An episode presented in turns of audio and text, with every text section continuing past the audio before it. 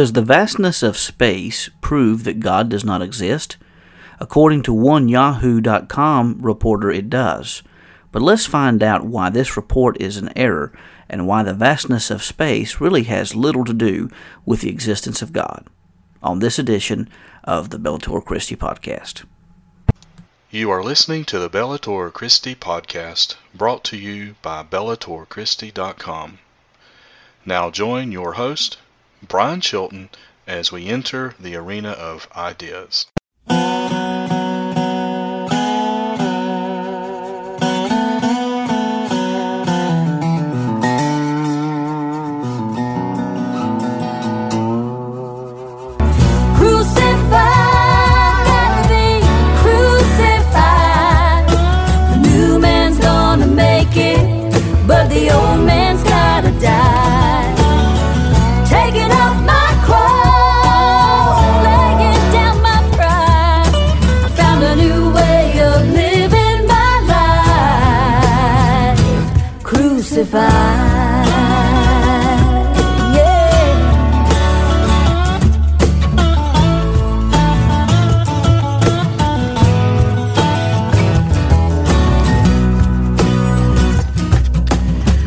Technology and the shield of classic apologetics while taking Christian truth to the arena of ideas. This is the Bellator Christi Podcast, and this is your host for our time together today, yours truly, Brian Chilton. We thank you for joining us on this November 13th edition of the Bellator Christi Podcast. We are getting the podcast to you a little later than what we normally do. And part of this is, just quite honestly, it's been a very, very busy third quarter of 2017. And my son was actually in a play this past week, did a fantastic job with that. The play was called A Year in the Life of Frog and Toad. And I'm telling you, he did a wonderful job. His co-star, the lady who played Frog, she did a great job as well. Everyone in the entire cast, and the director. I mean, the director is just absolutely phenomenal. Her and the music teacher and everyone else who took part in this play, they were just absolutely phenomenal. And so I tell you, the arts is a very important thing. There are many benefits to taking part in the performing arts. In fact, I heard one guy who is, I think he taught theater for a while. He and I were talking after the play had concluded, and he mentioned the teamwork that goes into making a mass production play like that. And he even noted that it teaches people how to work together. And he says, there are mistakes made. People make mistakes. We're human. We're going to make mistakes. But we plow through those mistakes. We build one another up. We help one another. And that's what we do in a play. And, I think that is a great life lesson to be learned. If we Christians could learn that, we're going to make mistakes. We're going to fumble the ball.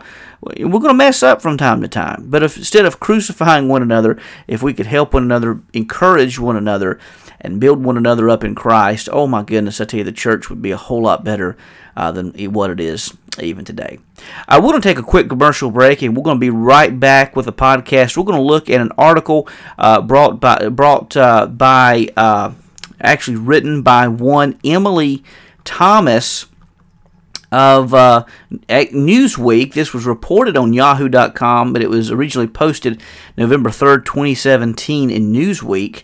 And it says, "Can science prove God doesn't exist? The vastness of space suggests there is no almighty creator." Let's take a look at this as we compare this and contrast this to what Hugh Ross, an astrophysicist, says on the matter right after this quick commercial break. You're listening to the Bellator Christi Podcast.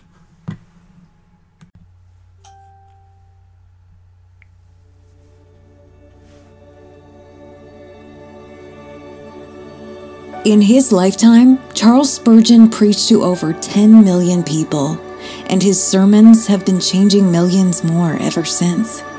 The CSB Spurgeon Study Bible weaves thousands of his words, notes, and excerpts into a rich daily study experience designed to bring to life the words of Charles Spurgeon alongside the words he loved and cherished his entire life. No one would be more surprised than Spurgeon to discover such a thing as the Charles Spurgeon Study Bible. And yet, I think he would be both surprised and delighted. I would say that Spurgeon, as much as any preacher of an earlier era, has impacted my pastoral ministry, not in terms of the actual content itself, as much as the approach to Scripture, as it were, on his knees. It's material that has stood the test of time. And so for it to be encapsulated in this one form is just a terrific resource. And I think that what it's going to do is broaden the understanding of the Bible and at the same time give to people an understanding of Spurgeon. With a rich and beautiful design, the Spurgeon Study Bible introduces readers to the insights and wisdom of Spurgeon as a pastoral guide through the Bible that includes his writings, journal entries, lost sermons, and resources not available anywhere else. For someone who's barely heard the name Spurgeon and perhaps has never even read anything that he wrote, the Study Bible is going to be a revelation. Right there, page by page, book by book, they are introduced to Spurgeon at his very best. One of the things that will be immediately attractive to them is the fact that they will see Spurgeon's own handwriting within the prints of the Bible, so that not only do they have his comments, but they have his comments as they were originally written down. It is immediately appealing to the eye, as well as rewarding to the mind. For the student of Scripture and the lover of Spurgeon, it's a treasure trove. Throughout his life, Spurgeon gave himself to knowing, loving, and proclaiming the truth of Christ. Each edit and inclusion in the CSB Spurgeon Study Bible follows this passion, that every reader might get into the very heart of the Word of God.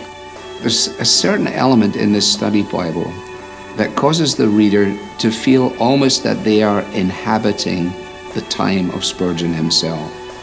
It's clearly all about the one whom he longs to preach and proclaim. This is the great value that is to be found in the material. I hope that this Study Bible is going to introduce a whole new group of people to Spurgeon himself and to the influence that he had, and that because the heart of man is the same no matter where he finds himself or she finds herself.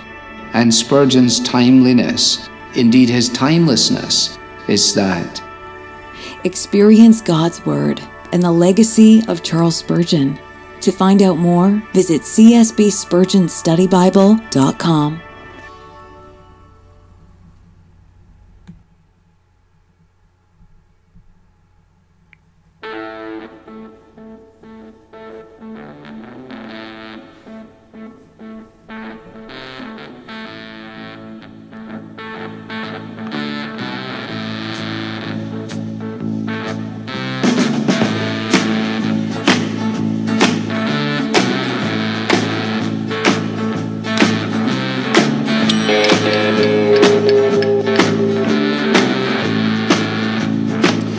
Welcome back to the Bellator Christi Podcast. We thank you for being with us today.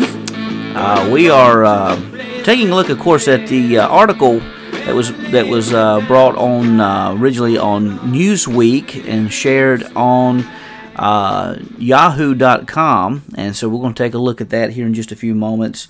And very odd argument laid forth in this article. Let me just bring this up. This is found on, if you want to look up the link, it is yahoo.com/news /science-prove-god-dozen, doesn't have the T, DOESN-APOS-113114628.html. I'm trying to find a link. Try to post the link on the on the website where this podcast will be published. But anyhow, a good friend of mine here in the North Carolina area, he posted this to his Facebook account. The title of it says, "Can Science Prove God Doesn't Exist? ? The vastness of space suggests there is no almighty creator." And just read you a little bit of this and the main premise. Scientists, according to Emily Thomas, the writer from Newsweek, says, scientists now know that the universe contains at least 2 trillion galaxies. Okay, and we're not going to argue that today. I mean, the universe is huge. You know, I think everyone unless you have some of these oddballs out there who claim to be flat earthers, there are some strange folks, to be honest, and some of those strange folks are, in fact, claim to be Christian. So, there are some strange folks who claim to be atheists as well. So, I mean, there's strange people everywhere, all right? But it's a mind-scrunchingly, she says, big place, very different to the conception of a universe we had in mind when the world's major religions were founded. Now, see, already I don't see... I don't know that that's provable. Okay, some people may have understood the universe to be small, but I don't know that that is universal. Okay, so do the astronomical discoveries of the last few centuries have implications for religion? Again, I don't see what astronomical discoveries that have been made would do in this regard. There's already a presupposition in the first paragraph before we read anything else. There's a major presupposition against the major religions in general that this one Emily Thomas has. Over the last few decades, a new way of arguing for atheism has emerged. Philosophers of religion such as Michael Martin and Nicholas Everett have asked us to consider the kind of universe we would expect the Christian God to have created and compare it with the universe we actually live in. All right, so already the logic of this is not there. Okay, this is already illogical. We're trying to assume, we're trying to compare a universe that has God in it and to a universe that does not have God in it. And what would God have done? Okay, what the premise already of this argument is that Martin and Everett, according to Emily Thomas, as she has posted this, they're claiming to have the mind of God.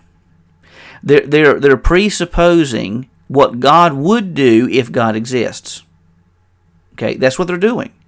They're presupposing what God would have done if He exists. So, in other words, they're claiming to have the mind of God. All right. To explain why, we need a little theology. And then they go through the Christian God is held to be deeply concerned with human beings, Genesis 1:27. God created mankind in His own image. We see that. All right, bear with me. I have a phone call here. All right, apologize for that, folks. All right, let's go back here. So, the theology, God created man in His own image. What is man who would take thought of him? And you crown him with glory and majesty. John 3:16 explains that God gave humans His Son out of love for us. Okay, here again, this anti-religious mentality is now explicitly being focused toward Christianity. Okay, and they argue that this is not a human-oriented universe. Okay, all right, now let's hold on now. If this were not a completely human-oriented universe, then human beings would not exist. And if human beings did not exist, then we would not be here. You would not hear my voice because you wouldn't exist and I wouldn't exist. Okay? So that's not a completely true statement. Just because something may be hostile towards life does not mean that life is not permitted. I mean, you know... Here again, this is claiming knowledge that only a God would know, that only God Himself would know. If God is human-oriented, the argument goes, wouldn't you expect Him to create a universe in which humans feature prominently? Well, and who's to say that we don't? I mean, you take a look at Earth. I mean, just because the universe itself is large does not mean that, to be honest... that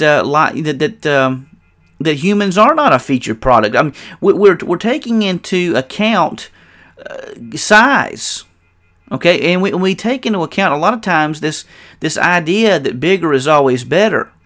We take in this ideology that is exclusively about us, and that there may not be other things going on. Okay, so scientists, humans are very small, and space, as Douglas Adams puts it, is really, really big. There again, I don't see any problem with acceptance of God. I mean, because in that regard, if we accept that God is greater than the universe, then that means God is even greater than the size of the universe itself. God is grander. We believe that God is transcendent beyond the scope of the universe. We believe that God is also immanent, working in the universe. Okay, so God may be, for all intent and purposes, very, very big. Okay, scientists estimate that the observable universe is around 93 billion light years across. The whole universe is at least 250 times as large as the observable universe. This is taking into account that we see only a small spectrum of the universe that exists. There's a whole other area of dark energy, dark matter, that we cannot see. Our own planet is 93 million miles away from the Sun. Earth's nearest stars, the Alpha Centauri system, are 4 light years away. That's nearly 25 trillion miles. Our galaxy, the Milky Way, contains anywhere from 100 to 400 billion stars. The observable universe contains around 360 trillion stars. Humans occupy the tiniest fraction of it. The landmass of planet Earth is a drop in the ocean of space. The universe is also, to paraphrase Adams, really, really old, perhaps over 13 billion years. Okay, so the universe where the Earth sits, a universe where the Earth sits near the center. Okay, I'm sorry, that was a picture. Clearly, there is a discrepancy, they're going to say, between the kind of universe we would expect a human-oriented God to create and the universe we live in.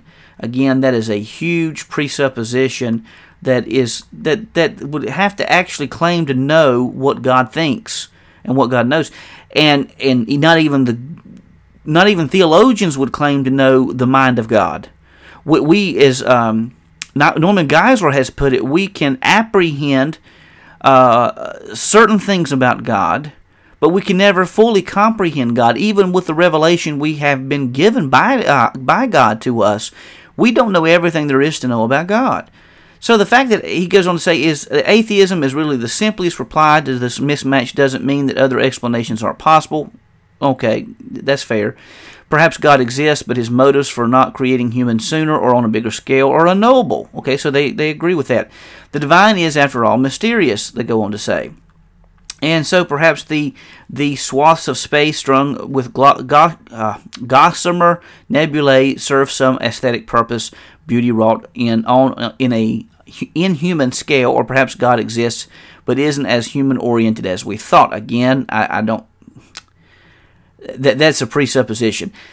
The problems with these rival explanations is that as they stand, they are unsatisfying. Well, why are they unsatisfying? I mean, again, if the universe is completely inhospitable to life, then life would not exist. So, are there other answers out there? Well, I think that there are. I think that we look at this from a perspective of where we are looking outward. But consider this, that there is a whole other type of universe on the molecular scale, that you can take things down. I mean, these same scientists many times will talk about quarks and bosons and things that comprise atoms and things of this nature. And I've even heard a recent study during my PhD intensive recently of research that's being done showing that there is, quite honestly, a universe under the floor of a forest floor. Under the forest floor, this whole network of trees as they come together. So again, I don't think this argument holds at all, because you could easily look down on the other perspective on a microscopic level and find that the vast amounts of information going in that route as well. If a quark were a living thing, we may be seen to be an intelligence that would have no purpose in creating some of the things that we create. Again, Could a quark know the mind of a human being if a quark were alive? I don't think it could. Just like I don't think that we could truly know the mind of God in this perspective. So, but there's another side to this. Hugh Ross has written a book that I highly recommend. It's called Why the Universe is the Way It Is. Now, some people get into the old Earth, new Earth, old Earth, young Earth debate, old Earth, old universe, young universe debate, and I'm not going to get into that, but Hugh Ross is an old Earth creationist. He would accept the fact that, yes, the universe is huge. He would also accept the fact that, he also accepts the notion that the universe is very old. Okay, but he also accepts the fact that God exists, and he also accepts the creation model we find in Genesis chapter 1. So, he gives several reasons as for why God would have created a huge universe as he has.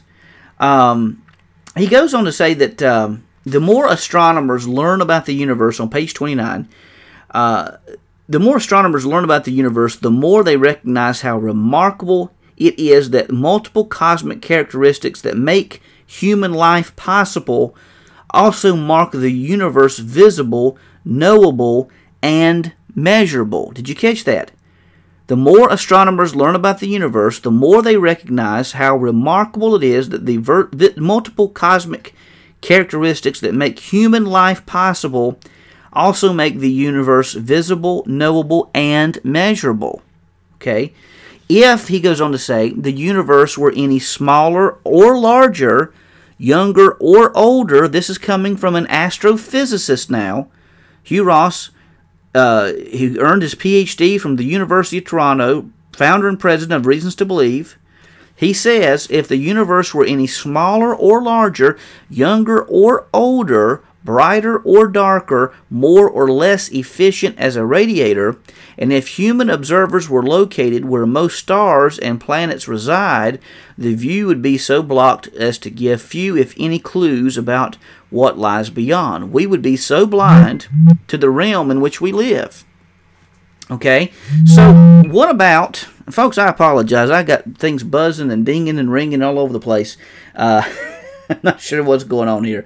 But anyhow, let's put this over here. More importantly, no one would ever even be around to see it, he goes on to say. And he talks about this in future chapters. Let me look here and see. He gives some reasons as to why the universe is as large as it is. Volume, for instance, the matter of mass. So we'll see here. Visibility is one thing. That's one thing. We see that supersized humans are present to take advantage of a rare moment in cosmic history, an ideal location in cosmic geography from which to gaze out over the vast expanse of the universe. So he's saying we're here at the right time. The matter of mass volume gives one indication of the universe's enormity. Mass density gives another. Okay, so we have the right mass in the universe with the right elements to allow human life to be possible, he says. We also have the second reason the universe must be hugely massive to allow for human life is its expansion rate.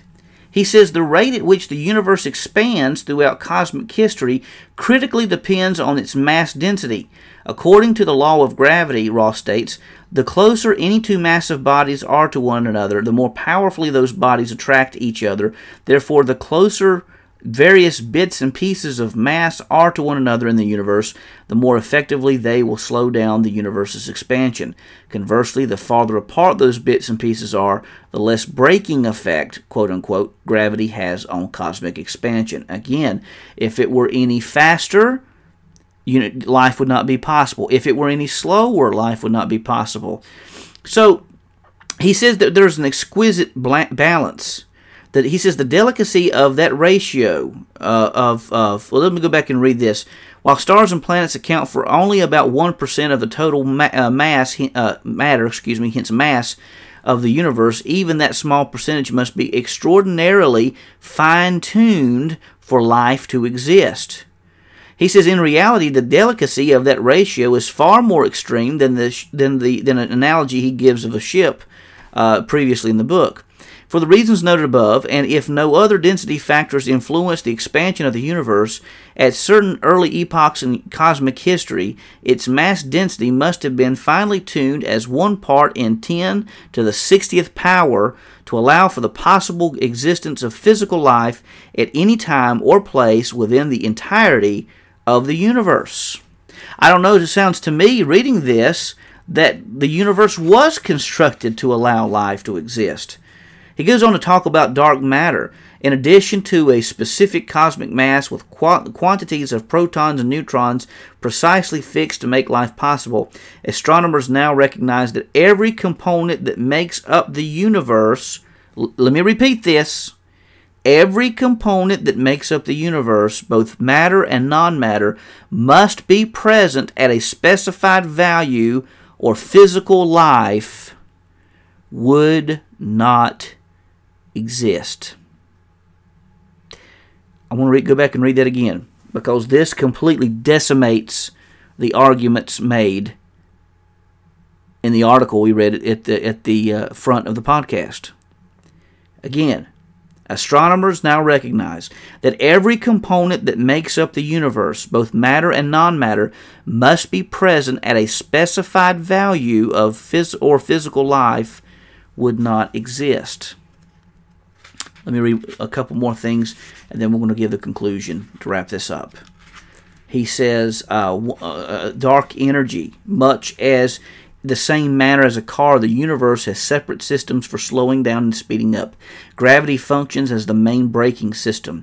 During the early era of the universe, before its mass became widely dispersed, gravity effectively applied the brakes on the universe, slowing down its expansion from its initial creative burst. This creation event is familiarly referred to as the Big Bang. The bizarre feature called dark energy, serves as the acceleration system.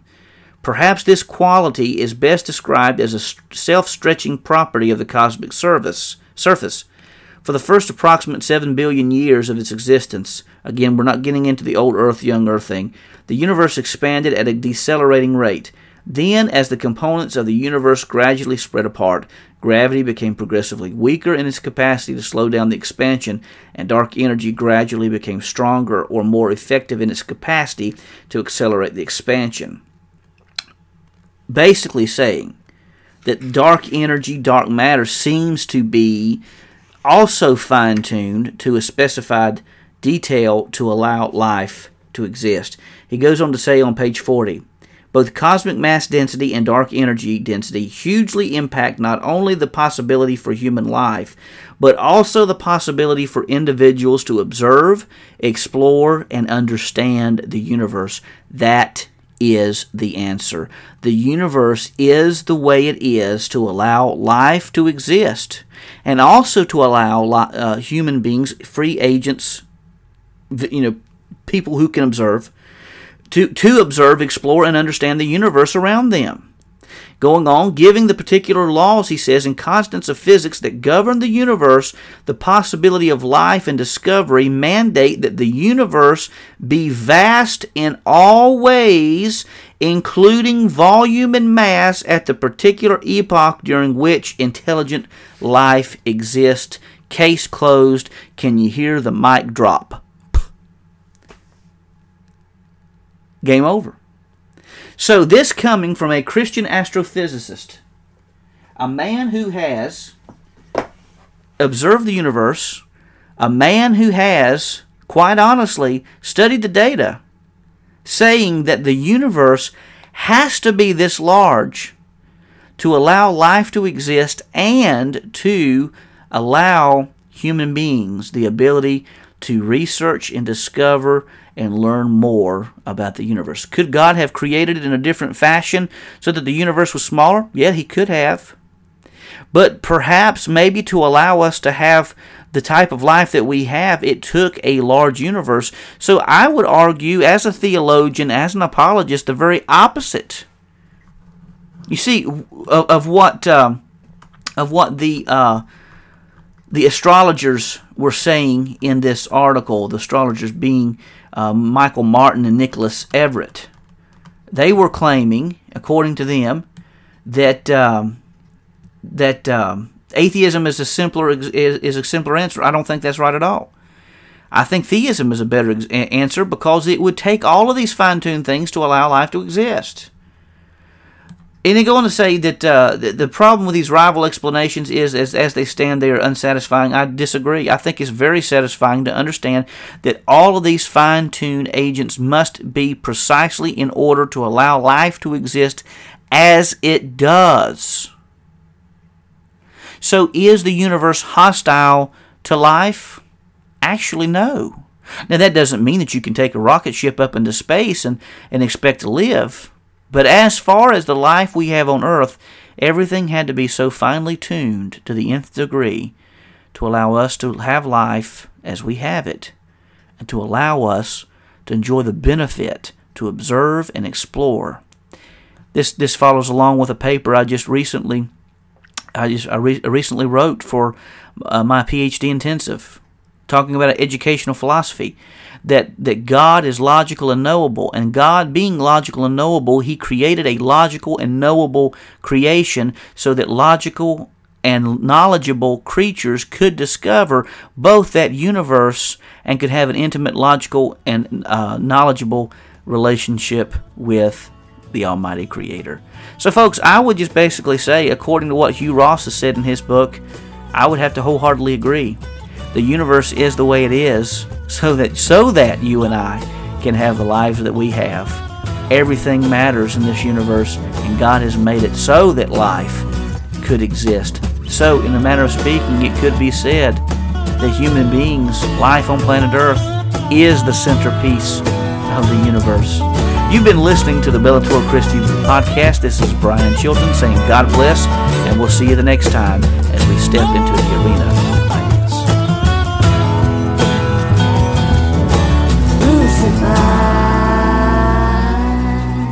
The views expressed on this podcast do not necessarily represent those of bellatorchristi.com or its affiliates. The Bellator Christi Podcast is a production of bellatorchristi.com and is protected under Creative Commons copyright. All rights reserved. The theme song is Crucified, written by John and Michaela Lemonese, performed by Crosby Lane, and produced by Mansion Entertainment. Be sure to visit bellatorchristi.com and subscribe so that you can receive all the articles and podcasts in your inbox for free. Catch us on iTunes, TuneIn, and Stitcher. For Brian Chilton, this is Burl Childers saying God bless, and we'll see you the next time as we enter into the arena of ideas.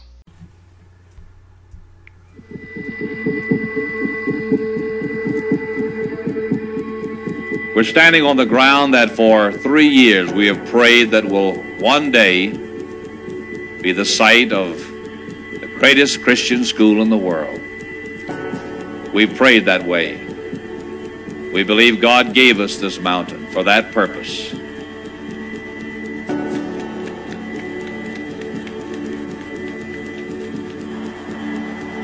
I've said to these young people repeatedly, and I say it again to you today, you are the hope of America. When you leave the graduation platform of Liberty, I want you to leave it running. Leave it running with a vision burning in your soul. You're going to change this world for Christ. Don't look around and wonder who it is. Say, God, make it me. Make it me. Because we're training champions. That's a part of the vision. Write the vision, make it plain. We're training champions to change the world.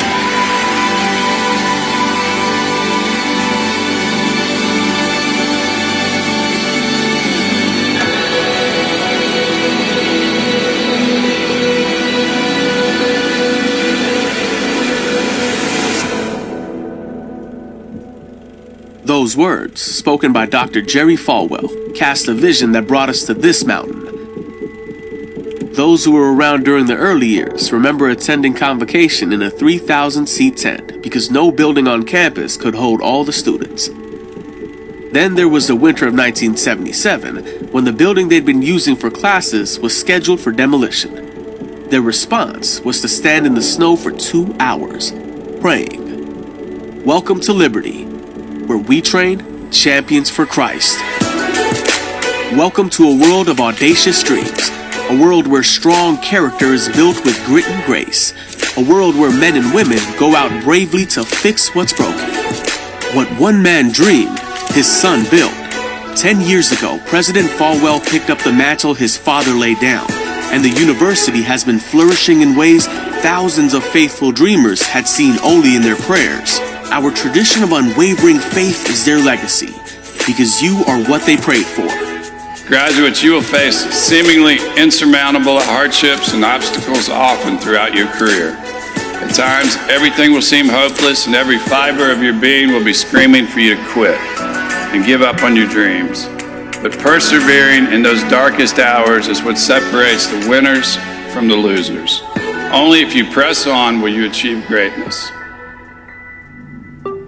In less than 50 years, 154 students have become 110,000.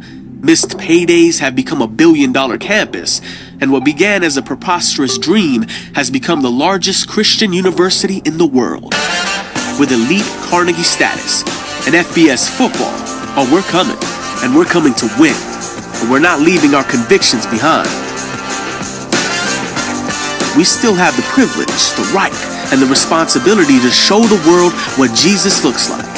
We still believe that hard work, courage, and integrity define our faith as much as compassion and kindness. We are bold, we are innovative, we are faithful and diligent. We celebrate both our diversity and our unity as one family. At Liberty, the privilege to mentor the next generation of Christian leaders is not something we take lightly, because virtues necessary for a praiseworthy life are not built overnight. They require scholars with determination, creativity, and a passion for wisdom. Our faculty have done great things, helped invent hearing devices for the deaf, done groundbreaking research on technology addiction, influenced the way crime labs use DNA analysis. They have written film scores, won Emmys, and made headlines in archaeology, philosophy, and paleontology. But their greatest legacy will be you. We defy the stereotypes that others try to impose on us.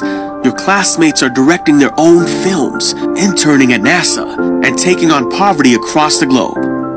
While the world sees champions as only victors, we will reclaim the word and its meaning. We, the champions, in order to affirm our tradition of unwavering faith, ignite a passion for wisdom, challenge perspectives, inspire creativity, and pursue knowledge. Do resolve to be the voice for the voiceless, bring healing to the hurting, fight for the oppressed, defend freedom, defy stereotypes, and follow God's calling wherever it may lead.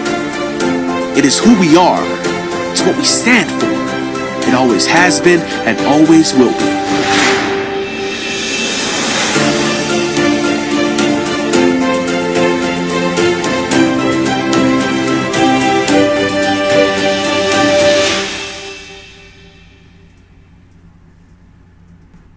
To learn more about Liberty University, go to liberty.edu.